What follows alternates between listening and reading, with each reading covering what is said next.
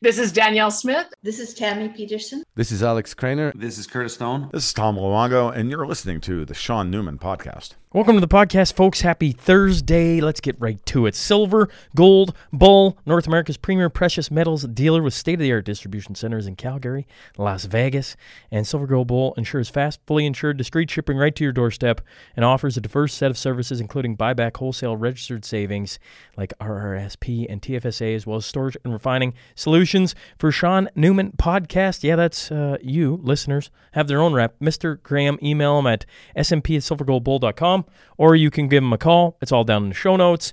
And if you've never ordered from Silver Gold Bull, we're going to be unveiling a, a, a first time buyer for Silver Gold Bull. Uh, looking to have some things for that right away. So pay attention to that as well. Um, and then if you've never ordered from them, um, it comes like right to your doorstep. It's pretty slick on how it, comes through the mail right to you, and then you got it right in your hand. And once you've had it in your hand once, you're like, this is kind of cool. Just saying.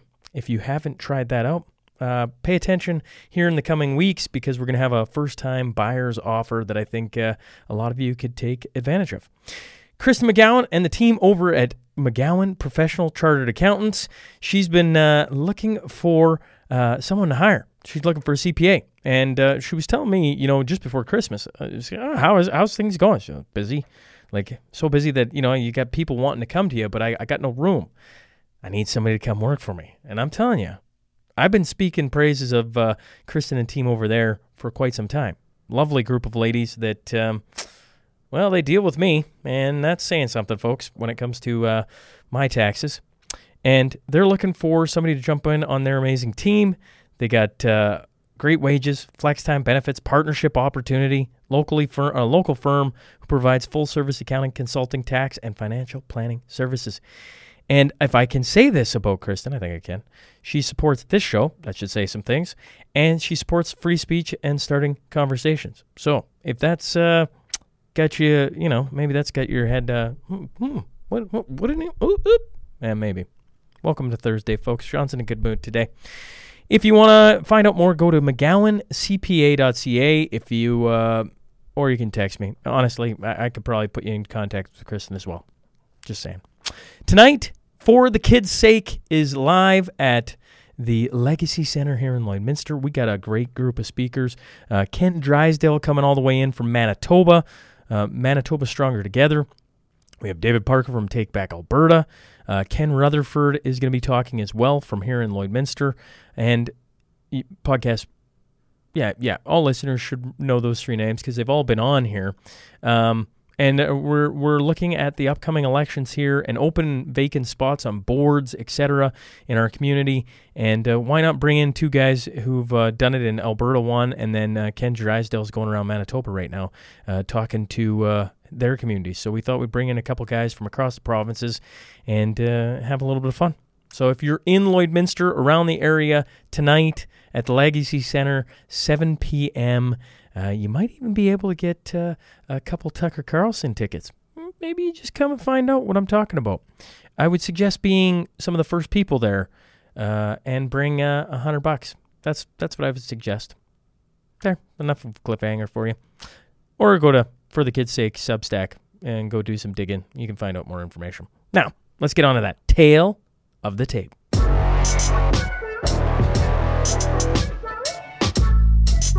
He's a fourth generation truck driver with 14 years of experience. He's also the founder and CEO of Edison Motors. I'm talking about Chace Barber. So buckle up. Here we go.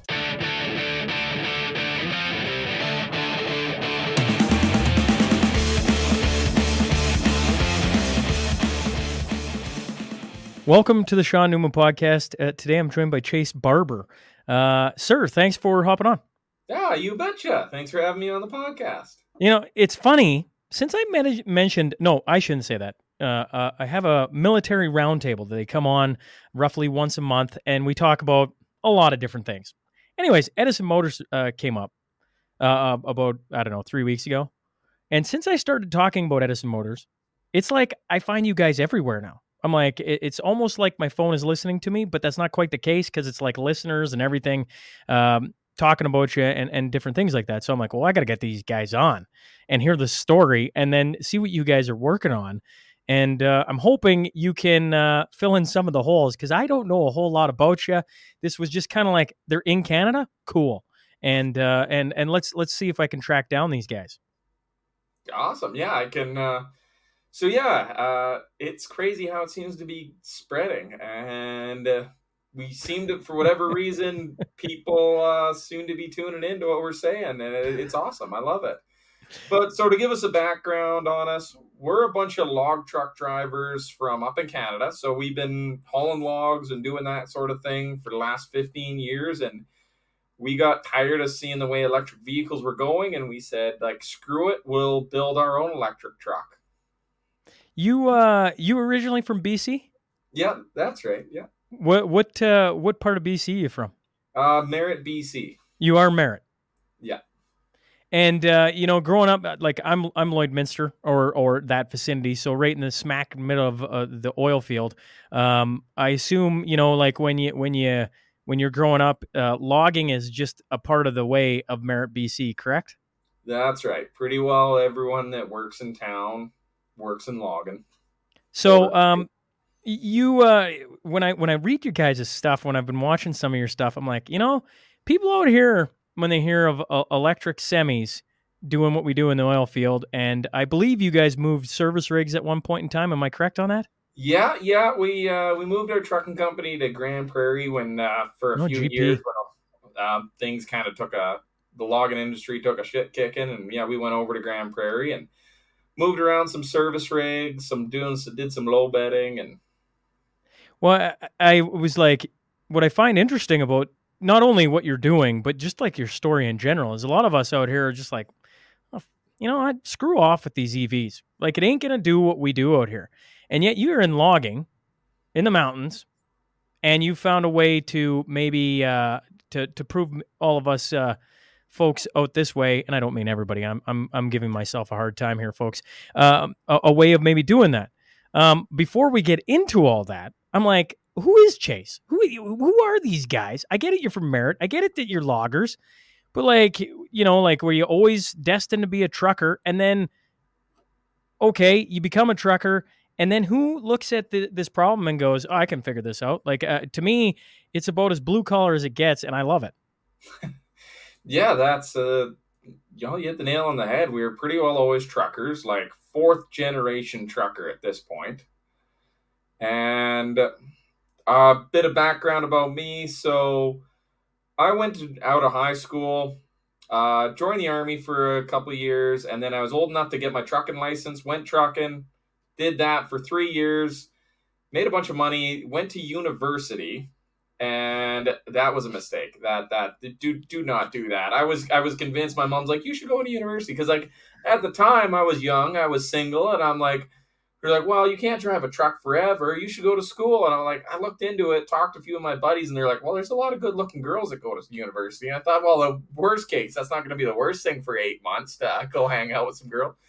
Anyways, uh, my fiance would hear me hate me uh, saying that part. But um, yeah, go in there. And I completed it, did all four years, and I got offered a job for $45,000 a year after four years of university and 45000 a year i made more money in that working a camp job driving truck like just going out in the middle of nowhere and hauling logs. I could make 45 50000 dollars in the summer break. And now after doing the university you're make, gonna pay me less money working an entire year than i did in four three four months driving truck so i'm like that's stupid and my business partner Eric, he had kind of uh, he said the same thing. He's like, "This is dumb. The wages." I'm like, "Okay, well, I know we can make good money driving truck. Why don't we take the last of our student loans and we'll go buy a buy an old Kenworth and we'll go hauling logs. Like we'll make more money running one truck." And uh, well, so we bought a 1969 Kenworth for four thousand dollars. Uh, truck and trailer, old long logger rigging. We spent the last semester of university fixing this thing up, repainting, restoring, changing electrical airlines, and we put it to work. And then we we ran it, and then we bought a truck, and then we bought another truck, and then we bought another truck, and then things took a bit of a downturn. We moved to Alberta. we started hauling logs in Alberta. Then we moved into more low bedding. And when we were doing all the low bedding in Alberta, we got into generators, hauling generators, hauling equipment. And from the generators, we figured out, we're like, oh, well, we could make a lot more money if we were the ones installing the generators. Like, this isn't hard. We haul these generators to site. Then a crane comes out and a crane sets it down and then a mechanic comes out, hooks a generator, and then the electrician comes out and hooks up the ele- like they they hire out the electrician. Like we know how to repair trucks. Like a generator is just a diesel motor. We can hook a generator up. So we started hooking up the generators and doing that, and then that expanded further. Where Eric, who is an absolute genius, he, he is really the brains of the operation here at Edison he came out and he, we were doing this little tiny First Nations community, and they had a 95 kilowatt generator. We're like, there's no way that this community needs a 95 kilowatt generator. Why don't instead, like, let, let's have a look at what their average load was. And this little First Nation community only had a 20 kilowatt average load. So instead of putting in a 95 kilowatt generator, because what would happen is the demand would spike. So 20 kilowatt average load, but the power would peak up to 70 kilowatts. So what we did is we put in a battery bank. The batteries met the peak load demand, and then we downsized the generator from 90 to 35, and that just maintained it. We went and put a bunch of solar because they were way up north by like the Yukon Northwest Territories border. So we were able to like sun time 24 hour daylight that would maintain prop up the batteries the generator would just fire on for an hour at night or a little bit in the winter to top it up and we billed $140000 for that system which was about $40000 more than if they just put in the 95 kilowatt hour generator. So for about that extra $40 $50000 more they ended up saving $85000 in fuel their first year of operation just by shaving that peak load demand. And then, so we were kind of looking at electric trucks. Like we had moved back to BC at this point, and in Logan, it kind of made sense to me. You're going uphill empty, you're coming downhill loaded, so you have regenerative braking. And I was thinking, I'm like, okay, the torque of electric, the regenerative braking when you're coming downhill in a log and truck in BC, all of these things made sense. And then we looked at it and like, okay, the batteries aren't enough to get a logging truck through a whole day. Like it's not going to work on fully electric. So why don't we do what we did with the generators and we'll just stick a little generator in there. The batteries will there to be, be there to take care of the peak load demand. So that initial inertia, if you're climbing a heavy hill, you're starting out from a red light, takes a ton of power to get a truck moving. Once you're up to speed, it doesn't actually take that much to keep it moving. Plus you have all the regen braking, the so realistically, it made the truck way more efficient. And then we'll just, instead of running like a 15 liter engine, we'll downsize to a 9 liter engine, and that'll just be the average base load. So we'll do what we did for these tiny little communities in a truck. And why don't we do this? And basically, what happened was I had a TikTok and we were hauling logs, and because I mean, generators were not a full time business at the time, it's a nice side business, but mainly we were hauling logs and I made a little video on TikTok where I'm like, why aren't electric trucks done this way? And they could do them with a hybrid and this is dumb. Like I'm, I'm just I'm tired of the way electric vehicles are. Like it makes sense for this application and it should be done like this. And someone said, Well, why don't you just do it then? And I said, Screw it, I will. And that led to Edison Motors. You know, I'm chuckling on this side because the first ever Guardian Plumbing and Heating Blue Collar Roundtable is about to happen in like two weeks' time, folks. We got uh, a guy coming in from Manitoba, we got uh, a guy from Rocky Mountain House, and then a guy here in Lloydminster. And I'm like, oh my God, Chace would fit the, that bill just perfectly.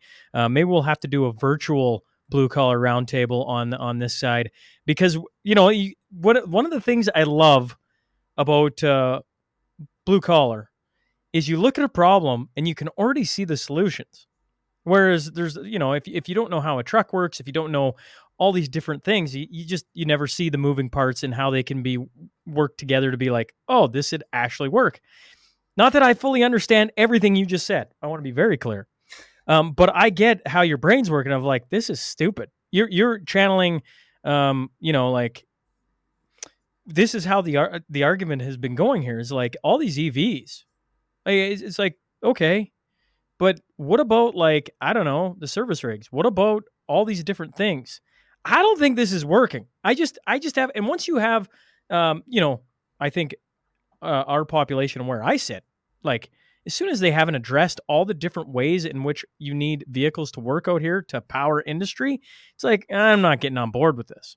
And what's interesting about what you're talking about is you're finding ways and applications to make it useful, and not only that, extremely cost effective. When you go back to the the northern community on on just the fuel uh, and taking that knowledge and applying it to um, trucks, I assume you're starting to see, or or or that's where it leads to is not only are you getting um, the same type of torque or power, but I assume there's going to be savings and a whole bunch of like cost benefit. Like this is awesome.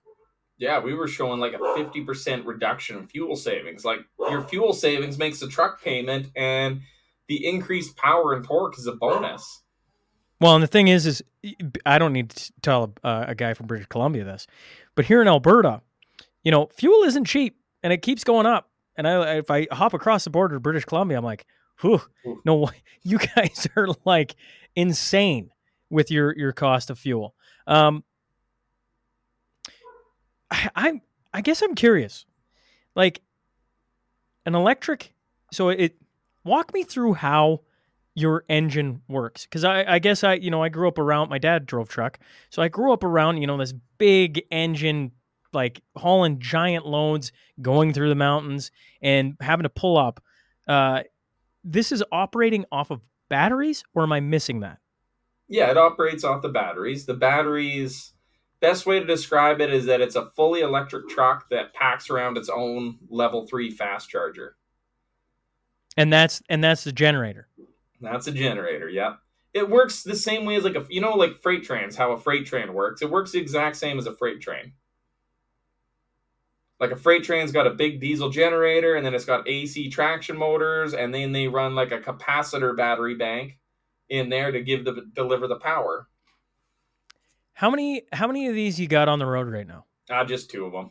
Just two of them. Yeah. So they are like prototype. Oh yeah, yeah.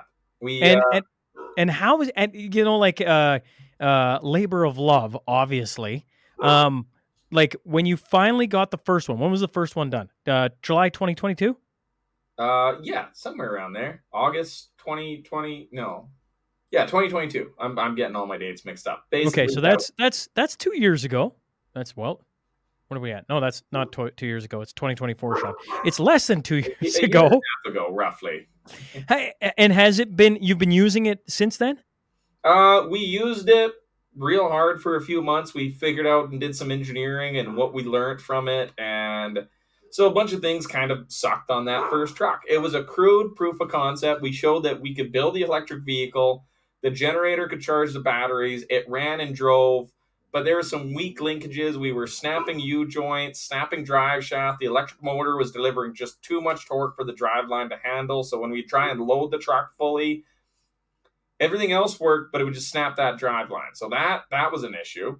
We ran into heating, so we put the generator and the EV cooling on the same radiator, we figured the same rad.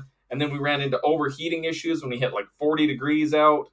We were running, we were overheating the uh, batteries we actually fried an inverter um, due to it just got too hot and an air compressor. But um, so that is so we took those lessons we learned from the very first truck. We sat down again and said, okay, well, how do we do it better? How do we make it get it to a production prototype, a truck that we'd be comfortable selling? And we changed up some things. So we got rid of the drive shaft so we went to electric axles, which allowed us to put the batteries inside the frame rail instead of mounted externally, because now we did no longer had a drive shaft, which made the batteries more protected in the case of an accident. We instead of one of the issues was we pulled apart a generator that was just a standby generator. Like you got to remember, this was a crude proof of concept during the middle of supply chain crisis during COVID. So we ripped apart an old 3306 cat generator. It had an open stator we then found a waterproof end that's now an IP68 rated generator, so it can go in the mud, the snow, the road salt without getting into the stator. And we separated the two coolants onto their own circuit, and we'll be testing that over the next six months before we start building the next trucks. And but we, we learned a lot of lessons. We took what we learned, We redesigned it. Then we built another truck and we unveiled that truck in September. And how has that been going since September? Really, really well. So we spent a few months on computer programming, really dialing it in. So we learned that yes, electric has a lot of torque, and we were just doing burnouts everywhere, just leaving rubber. So, and not even intentionally. Like it's not like I was trying to leave rubber. The just the amount of torque in an electric engine is insane. So we did a bunch of throttle mapping. How should the basically you're ta- Chace? You're talking to uh, um, you know, um, man. There's I've had a, a few different semi truck drivers on here. Okay, I don't drive truck. I actually, if I'm being very honest, my father once upon a time, my two of my brothers and my dad have a trucking company, and I was working for them. And you know, the offers there, well, get your class one, and I'm like, I'm never getting my class one. I do not want that life. I'm not doing it. So I'm going to try and ask a very simple question to the hardcore truck driver that's hearing that an electric motor has that much power. When you're talking to these the the truck driver from across Canada, how can you explain it to him? And maybe you're doing a great job, and I'm just dense because I don't fully understand everything you're rattling off. Which I'm laughing at myself, folks, because it's 100% true when you, you, you drove truck, you said you're fourth generation um, trucker, right? I guess what I was trying to ask is, you know, if you're talking to a hardcore trucker, and maybe I should just explain it from my my my, my brain goes some I guess this I don't know if it shocks me or if I just am a little surprised by it. I think of an I think of a an electric engine moving a logging truck up and down mountains. I guess my simple mind goes, hmm, that kind of surprises me a bit. Like that isn't the first place I would think to put an electric motor. And I guess the reason I bring up the, the you know the the old school trucker who's been driving truck all his life and talking about power and you know and like moving loads and everything. Um, what is it about an electric motor that just has so much power? Like I I, I don't know. I I don't even know what the question has. It just surprises me. Oh, I'm I don't know how to answer that question. I'm not a physicist. I don't know exactly why it has more power, but but it's like noticeable, Chace. You're like this thing. Is, this is like insane. It's insanely noticeable. So it's got almost twice the amount of power of a normal truck. So electric motors are incredibly torquey. They're the reason why when you see it, it it's it's why I've been saying that electric vehicles are being used in the wrong application. Like they're being used for light city delivery vehicles. Like people that just run around town carrying the mail, like the guy that just dropped off that delivery. And the other problem, they're doing it because the issue isn't the electric motor, it's the batteries. Traditionally, when you see electric motors being used, you see them in very industrial, hard applications. Like freight trains are electric. The old LeTourneau log loaders from the 1960s and 70s were all diesel electric. You look at a sawmill, all the stuff in a sawmill is electric. The cat haul trucks that haul 200 tons are electric drive. You have the a lot of doze like you're seeing new dozers now, electric drive. Like heavy equipment has leaned hard in the electrification because electric can deliver a ton of power, a ton of efficiency. They just power it off of the diesel motor and a diesel generator. That's just how it works because they don't have battery doesn't deliver the range. And in the move to electrification, the biggest issue has been the batteries. The batteries suck. They're they're not great. They're they don't last long. We don't have the density in order to move a truck for the full workday that the truck needs to do. But the electric motors are just giving insane power. Like you ever watch that video of the Cybertruck, the Tesla Cybertruck? It drag races a Porsche and it blows past the Porsche and while doing that, it was pulling a trailer that had a Porsche on it. So the Cybertruck beat the Porsche while towing another Porsche. Like the torque and power out of electric is absolutely insane. Like if you think about it uh, this way, is like look at all the tools you have in your shop. The impact guns, the drills, they're all electric. Imagine using like a mechanical drive drill again. Like yeah, uh, you have to bear with me here. Here, uh, uh, for for the people just listening, bear with us. Uh, for the people watching, well, I, I guess I'm I'm pulling it up. Screw it. Here. now, is this the right video? Yeah, uh, yeah. Uh, I think so. Yeah. Beats it off the line while towing the car that it was racing. Point a quarter mile time under 11 seconds, zero to 60 in 2.6. Yep. Yeah. Um, forgive me. When I was thinking of a truck, I was thinking of like a big semi. And what we're talking about here is uh, a pickup truck, right? Yeah, like we're just that's- talking about the pickup truck here. I was just Yeah. using it as a comparison. Yeah, yeah, comparison. Yeah, yeah, yeah. Sorry. Yep. No, and I, I get you. I, in my brain, I'm like, did I see this this semi bl- go blowing by a Porsche? I'm like, geez, how did I miss that? But it's the Cyber. I'm, I get you. It's uh even when we uh we did our load testing with Topsy when we were loaded to hundred thousand pounds, that thing accelerated like that load wasn't even behind it. Like um you can see in the one place where I'm driving and I'm already rolling at five kilometers an hour, like I'm already cruising. I put my foot into the floor and I spin all four tires on the truck while having a hundred thousand pounds. Like I've never seen that in a truck before. The power, the acceleration, the torque, the regen, and the holdback is better than a Jake brake. So you have better slowing down ability, better acceleration, more torque, more power, while burning less fuel.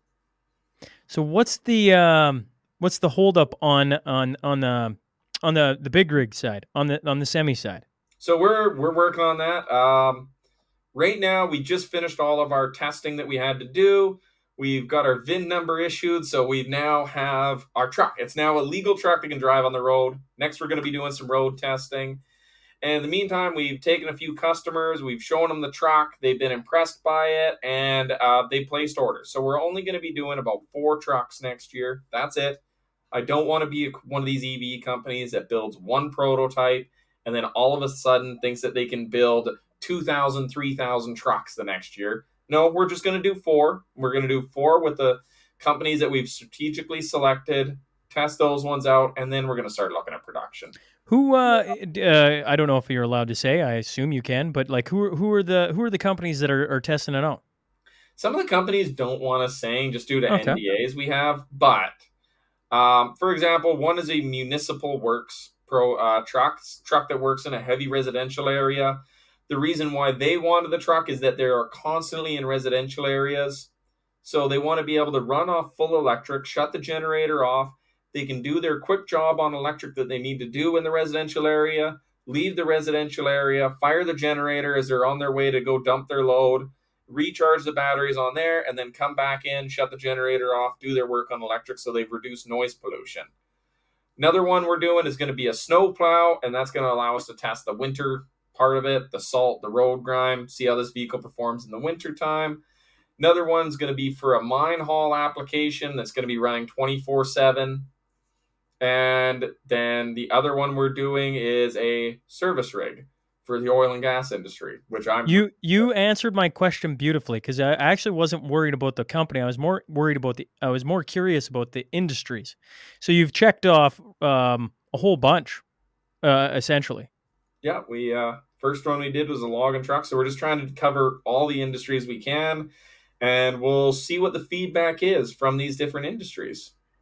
Is uh is the um, service rig? Is it an Alberta service rig or is it out? It is. Yeah, It yeah. Yeah, it's out of Drayton Ooh. Valley. Interesting.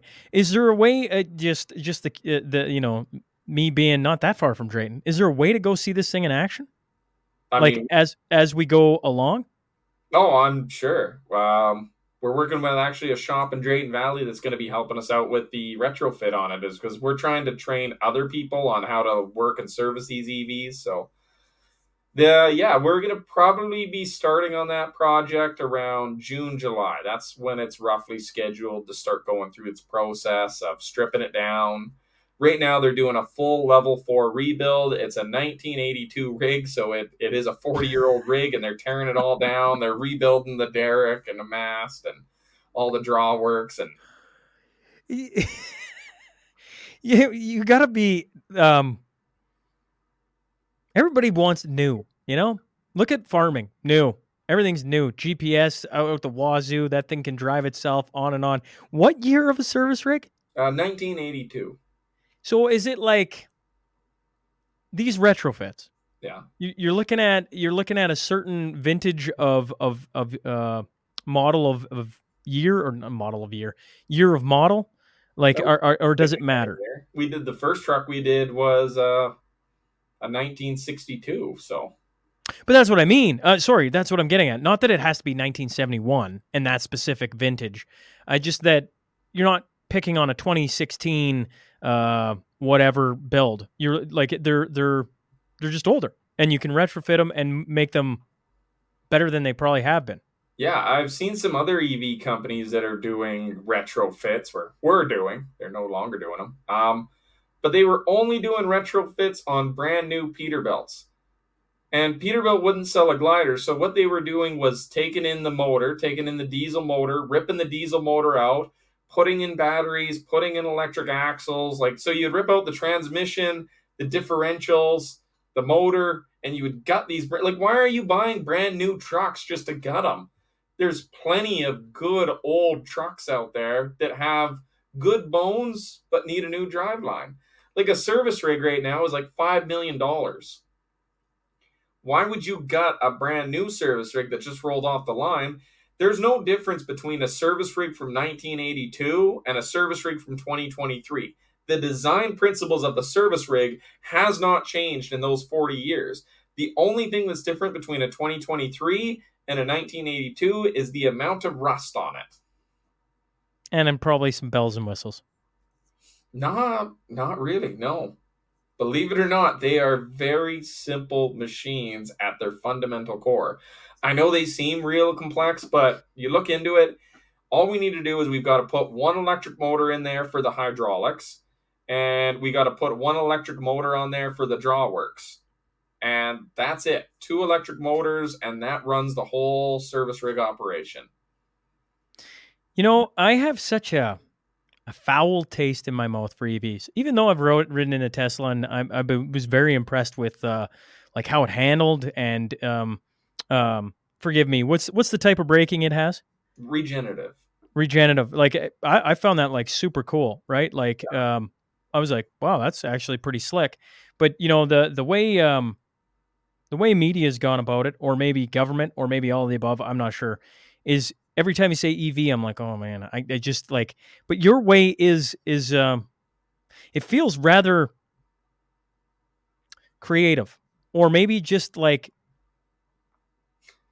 I don't know. Creative using the finest 1930s technology. That's right. But that isn't. But it, come on, Chace. insane that people are saying they're like it's creative. How could Edison think of that? No, it's only been in this way for over a hundred years. We've been doing diesel electric, and it's proven to be very efficient, very reliable. And now it's just everybody else has missed that transitional step, and that's the problem. Is that we've gone diesel, and they're like, okay, diesel mechanical. Well, we need to move away from just diesel mechanical. Let's go electric because the benefits of electric, look how powerful it is. But the batteries, but we're missing that transitional gap of diesel electric because eventually, in theory, batteries are going to improve over time. Batteries will get better. We'll invest more in our grid infrastructure. We'll get more electrical power. And as the batteries get better, the generator can get smaller and smaller until maybe 20, 30 years in the future, you don't even need the generator because the batteries have the density to get everybody through their day. Well, at that point, great, but they're trying to hop right to that end zone and they're missing. And the problem is, is that everybody I found that's anti EV, they're not anti electric, they're anti battery. And I'm on that board. I don't like the batteries. The batteries have a long way to go. Our grid infrastructure has a long way to go, but the electric motor itself, like anybody that's driven a Tesla, when it slams them into the seat, when it regens, is like, oh, that's awesome. It's just too bad it's not doesn't have the range of anything else, and it's a, like just put in a generator in it, and then you have the performance of the electric with the range of the gas and diesel.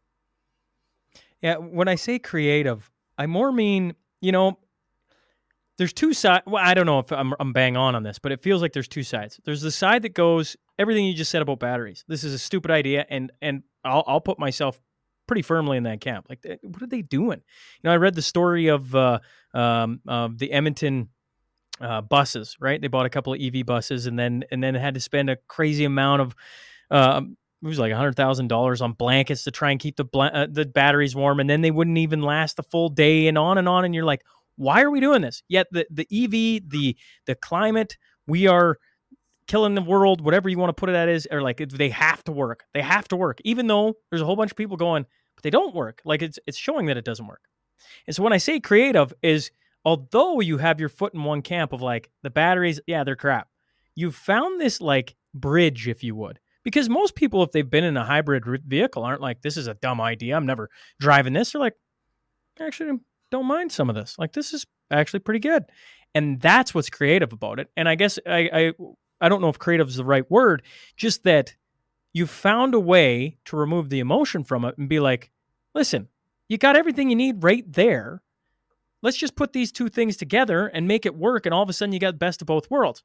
And maybe in 100 years, 20 years, I don't know what it is, 10 years, 50 years, whatever it is. Maybe there's a way that you slowly wean off all of diesel, but it isn't today. It isn't tomorrow. But I have a solution that might actually work. And, you know, in a world where everything costs for, you know, every every price is just going through the roof, this could actually work and save you a bunch of money is, is what I'm I'm hearing. Yeah, that's essentially it. Is we just used a bunch of parts that we could find that's been in existence for the last hundred years, and we okay, well, this is what LeTourneau used in the 1960s, you know, so someday, we use it. Someday, Chace Barber, folks, might be just this billionaire. You know, like how do you, how did you ever get him on the show? And I'll be like, I don't know he he came on and he's just like, you know, we are just throwing together parts. We went in the back shop and we said, "You got this metal thing? You got a generator? Let's slap it on. Let's see if this works." And I'm like, man, I miss I miss these. Like this is uh this is what the blue collar roundtable is supposed to be all about. You know, uh, funny story on blue collar, right? Down in New Zealand, in the middle of pro, uh, in, in the middle of all the COVID and mandates and everything, right? They had this huge protest. So what did the government do? They they didn't bring in uh, they they had outhouses, but they didn't come in to drain the outhouse. Okay.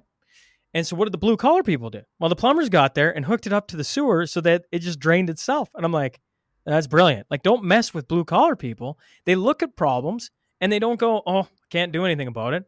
They don't dump a crazy amount of money that they don't have on it. They create solutions. They just look at it and go, well, what if we just did that and solved the problem and carried on with life? Oh, okay. Done. I've been saying that that, and I've said that very publicly that I would rather have ten really good heavy duty mechanics, and they will be able to build a truck better than a hundred tech engineers. Like you take 10 good mechanics from any shop in a BC, Alberta, and you say, hey, I want you to build me a semi truck, they will build you a better truck, more reliable, for cheaper than 100 Silicon Valley tech bros sitting in an office in San Francisco. Guarantee you. And I have seen that before where there's been other companies and we're flying down to Texas to go have a look at that company's equipment because they have a bunch of equipment that we use, but they're out of business now and selling it on a fire sale for scrap prices because they had over 180 engineers trying to design an electric truck and then okay, the electric, and then okay, maybe we can do hy- hybrid, and we'll do hydrogen hybrid and natural gas hybrid or this hybrid, and they they had it confusing ways where they had a diesel engine to an automatic transmission to a drive shaft to a single rear axle and then they would put in a natural gas generator that would then power an electric axle at the back and that would be a little assist and a little bit of regen with a tiny like it's just so convolutedly complicated or you look like tesla where they redesigned the entire braking system of the truck. Like semi trucks have had standard Type 3030 brake pots since the 1950s. Spring parking brakes, you release the brake, the spring applies, locks on the air to a red and yellow button in the cab. Every since 1950, they had the red and yellow buttons in the cab. Release brake. Tesla decided that no, they didn't they didn't know what that was or didn't want to use it. They're going to redesign how the entire parking brake system works on a semi truck. They got rid of the yellow and red buttons that every trucker uses where the spring brake fails on and they put it into this touchscreen system that's integrated in there and it's proprietary to the Tesla semi. But guess what? they had to do a bunch of recall on all their semi trucks because the parking brakes would release and they would just fail. They would randomly come off and the truck would roll away while it was parked. So all of your engineers, billions of dollars spent, and you couldn't just not one trucker, one mechanic, one blue collar guy be like, "Hey guys, this is the parking brake that we have used since 1947. Why don't we just use the parking brake since the 1940s that's on every other truck? Every manufacturer to this day, Kenworth, Freightliner, Western Star, Peterbilt, all use that brake pot built in 1947 still available on a 2023 but no tesla was going to redesign the whole thing and then it failed and the trucks rolled away without their brakes like jesus like and then we get these people of like oh edison motors is so revolutionary you're doing things that nobody else has done i'm like no we're doing common sense approaches Yeah, but common sense today is revolutionary. Like that that doesn't happen. case, but it is. It's like, and then like people are wondering, how did you get a truck built? So like, we got investigated hard by the government because they they said that there's no way that you're going to be this is clearly like embezzling funds or something's not right or you're taking investor money and not declaring it because there's no way that you could build a truck for when companies are spending two two billion three billion dollars there's no way that you can get this done for a million and then they looked at our books and they spent six months investigating to see if we were, had anything fishy going on. And we're like, nope, turns out we did it. And we actually did it for that price. And like, well, how did you do it?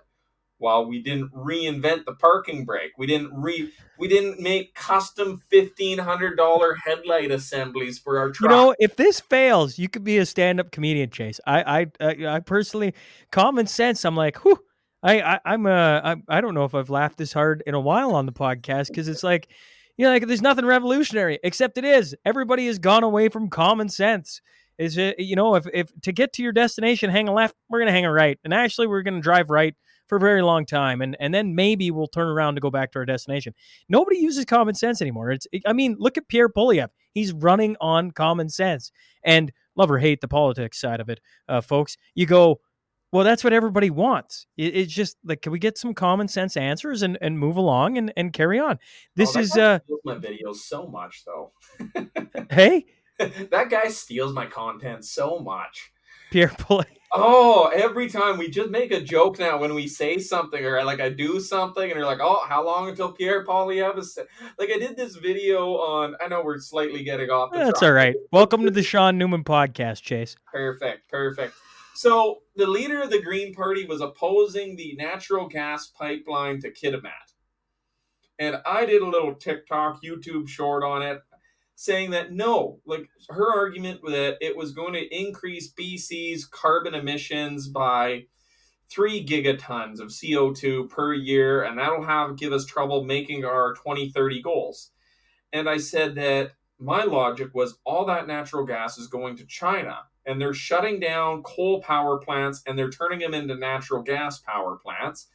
If you look at the reduction from coal to natural gas, we were looking at about 40 to 50 gigatons of CO2 production by shipping the natural gas over there.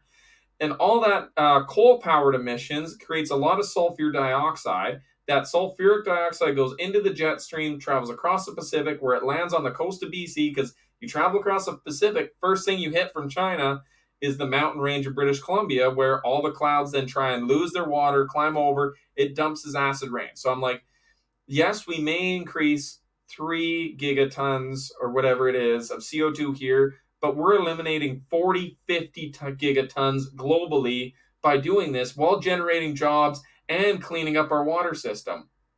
I did this, and then Two days later, Pierre Poilievre comes out with a statement that was like verbatim to my TikTok, and like Maybe he's been, like, watching it. at least like three, four videos now where it's like verbatim after I say it, and I, I just kind of like it's it's cool. It's it's cool that he like somebody's listening, but it, it's kind of funny. It- Oh, oh well. like, Well, maybe he's just listening. no, I mean, I, I agree with the guy. Maybe he would just, eh, or there's enough people saying these things in the same circles that it could be, but it's just been a long running internal joke. If I'm just a, uh, an everyday guy, um, you guys sell? Do you sell? Uh, what do you call the kits? Uh, I'm spacing on the name right now. Is a kit, correct? It's kit, yeah. We just we don't have a fancy name. Okay, cool. Uh, you're not reinventing the, the the the the stop and go. You're not you're not reinventing a whole bunch of these things. We just have a kit. Oh, okay, that's fair enough. You don't have some fancy title like a government title that's like 18 letters long, and you're like, what does that even mean? Fair enough. The kits. If I'm just an everyday person and I want to get one of these, like, can um, I guess what I'm leaning to is tell people where they can find you, and if they're interested in, say, getting one of the kits for a half uh, for a truck um, what's the time frame on getting one? Uh, can they order? Blah blah blah. We're about two years off, so we came out with the pickup kits, and we're training up a few installers to install. We took the same technology from the semi truck and we downsized it to a pickup truck. We realized we can use the same batteries. Instead of using six batteries, we just use two batteries. Instead of five inverters, we just use two inverters. So we can just downsize it, put it into a pickup truck, and that's a great way to really train people on how to do up these pickups. That gets the installers out there. They're going to practice with the pickup trucks. That should be available to the public in 2025, kind of next year. And the all the semi trucks we're doing ourselves over the next year, two years, just because realistically, if something goes wrong and it's a forty thousand dollar pickup, that gets an installer screws up, it's not as bad as a $400,000 hydrovac truck that gets screwed up. So it's a great training. It allows us to order some parts in bulk, which gets our cost way down. And so, yeah, about 2025 is the long winded answer to that. If, okay, if you are, you know, like out here, oil patch, lots of oil hauling, service rigs, tank moves, etc. I just I picker trucks, right? I got my got um, two older brothers once again and, and a father who run a, a, trucking company. They they they lift heavy loads, they move heavy loads, they move wide loads, high loads. They go all over the place. Um, let's say they're like, "Huh, this sounds really interesting." How do they go about seeing one in action or uh, finding out more information, or do they just contact? Do they just go to your website and go, "Hey, Edison, uh, we'd love to be, you know, in line. Maybe we could test trial one of these things." You know, you, you, you're testing four in the next year in different industries. What if a company is listening and goes, "Holy crap! I want, I want, I want to try this."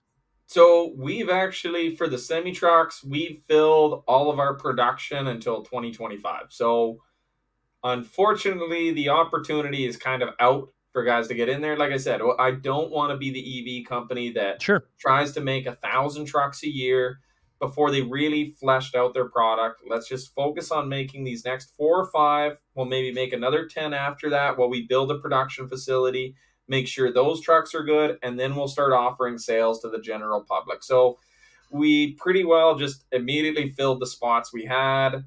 Which is a good problem. Yep, yep. It, it's not the worst problem. Um, and then there's a reservation for the pickup. If somebody has like a service truck, a tow truck, a just an old pickup or a newer pickup that they want to convert to the same electric drive, we're doing that because this year we're working with three different installers and we're training three, four installers this year. We're going to train another 10 this year. So we're able to expedite the pickup kits for 2025 delivery but I wouldn't expect anybody to get a semi truck or have those positions open again until 2026. Okay, so 2026, because uh, listen, I just had Danielle Smith, uh, Premier of Alberta, on. I don't know what that was, folks, uh, right before Christmas.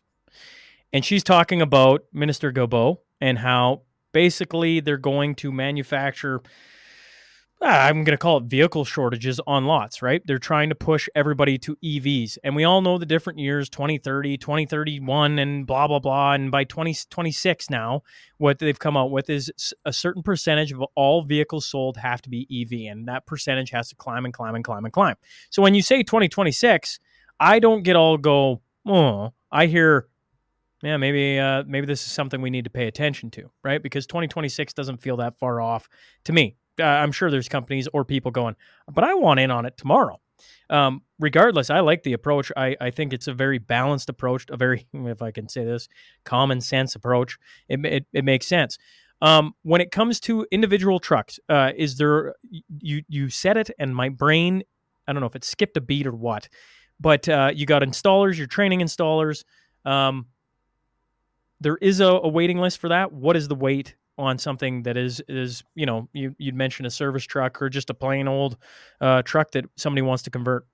Um, we filled that list pretty quick, so it's probably almost two years now because the list is filling up. Or, but yeah, it's we're gonna be starting getting those kits out, and I think we can actually tackle those pretty fast because it's way quicker to do a pickup truck than it is to do a, a full. Sure. rig.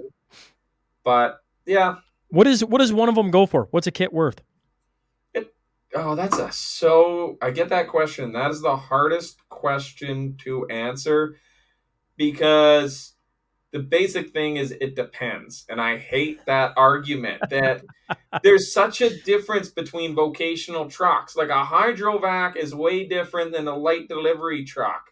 Specking out a like an F550 fully done up is going to be a lot different than somebody that just wants to put a kit in. They've got a 1980s truck. It's simple, it's easy. They just Sure. they want a two-wheel drive just to work around. Another one wants a giant 4x4 and they want to be able to run their welder and they want an electric air compressor and it, it totally changes. It's like the pickup world.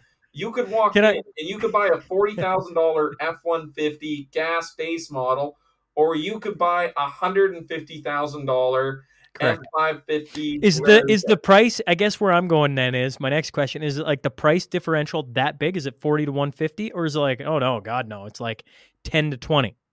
Uh, yeah, we're probably gonna be in that forty or thirty thousand at the low end, and then you can get up to a hundred thousand dollars at the high end if you really want. There you to get fancy. So, Well, 30 but that, that gives 100,000 for a that pickup. that gives that gives people something to chew on, right? This isn't a five hundred dollar uh, part input, and it ain't a five hundred thousand dollar input for for the the the low end kits. I'm not talking about this, you know, the giant uh, getting into service rigs and all that jazz. I don't even want to go down that road.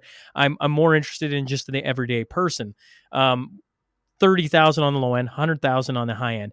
With with putting in a kit like that, not only if you you took a 1980s truck and all of a sudden you get to you get to buzz around in that beauty again. Um, what does it do on fuel consumption then? Like, what should you see? Because like right now, you know, like with the gas prices, the gas prices continuing to go up. We'll see what uh, uh, elections bring in 2025. But on you know, in the foreseeable future, fuel is going up. I don't see a way around that. So, what is what does something like this do to your fuel consumption um, for for the purchaser? that's also the same hard to answer for the same thing. Like a a logging truck in BC is going to see a lot different change than a guy pulling twenty thousand pounds down the highway hauling the mail. It's um, how do you? There's so many different jobs. Like the service rig has a much different fuel consumption than the hydrovac truck. They they're different job profiles, but essentially, I'm glad I could give you some tough questions to make yeah, these squirm. are always the toughest questions, but I can give like some case examples. So for Sure. a logging truck in BC where you're going up empty and you're going downhill loaded, you could see like an 80% to theoretically, if you had the right haul, 100% fuel reduction. You can really see some efficiencies. If you put it on the highway and you're just pulling 20, 30,000 pounds of mail down the highway on an interstate on flat land, you may only see a 5% fuel reduction. Because I can gear a mechanical truck where you, you put in a 400 horsepower truck. It A highway truck doesn't take advantage of the regen, doesn't take advantage of the peak loading. You can gear that highway truck where it's running at 100 kilometers an hour at its peak RPM, and there's only like a 5 10% efficiency going electric. But you look at the uh, another thing is like say a gravel truck working in the city. A lot of stop and go traffic, regen braking, taking advantage of the peak load demand can see about a 50% reduction in fuel mileage or fuel. How about a guy who takes his 1980 Chevy and puts this in? I mean, then you're looking at probably like a 70%. Like if you consider like an old 454, an old gas, naturally aspirated 454, and you put in a, a hybrid system, you're really to see like a tripling of your power, like three times the power for like half the fuel consumption is kind of like it, it's it's gonna that's the thing is like the farther off you go it's like look at a welder take a welding rig for example they're gonna have amazing fuel economy because You go out to site, most of them they're running their they got a Dodge Cummins. They're running that Cummins for 14 hours a day as the truck idles, and then they're running a generator. They got their old Lincoln or Ready Arc uh, welder running their welder, so a diesel going. So they're running two diesel engines just to do the weld, and weld is a perfect peak load demand. It takes a lot of power while you're laying your bead, but once you take it off and you're no longer arcing over, well, it's not that much power. So it's a very high intermittent power. So you still need a big engine that's running in order to give that electrical power. But then as soon as you stop welding, you're no longer using that power, but you still have that engine running plus the pickup. We can essentially, through an inverter, take the big batteries from the pickup and the welder could run off of that three phase power. So you could run an electric welder, which only uses the power you're actually using. Then, if the batteries start getting low, the engine in your truck fires up, it comes on as a standby, it recharges the batteries, and then it shuts back off again. So you might run your diesel engine for half an hour a day, 40 minutes a day, instead of running one diesel or two diesels 14 hours a day that welding truck's going to see like an 80%, 90% reduction in its fuel consumption. Man, I've enjoyed this. Uh, you've made me laugh multiple times, and uh, anytime that happens, uh, it's a good day. I think a little bit of laughter goes a long way. A little bit of common sense goes a long way. Um, if you've got a couple extra minutes, I'd like to throw over to uh, Substack. Yeah. Um, I know we'd said uh, top of the hour, and I'm going to make sure that I only keep you for. I, I got another. Uh, I got another little bit here. Okay. Well, for the listener, if they've been enjoying this, we're going to switch over to Substack, and and we'll we'll we'll carry on for a few extra minutes there. Um, so follow us on over there if you find folks like. And uh, well, Chace will be back on on the Substack side.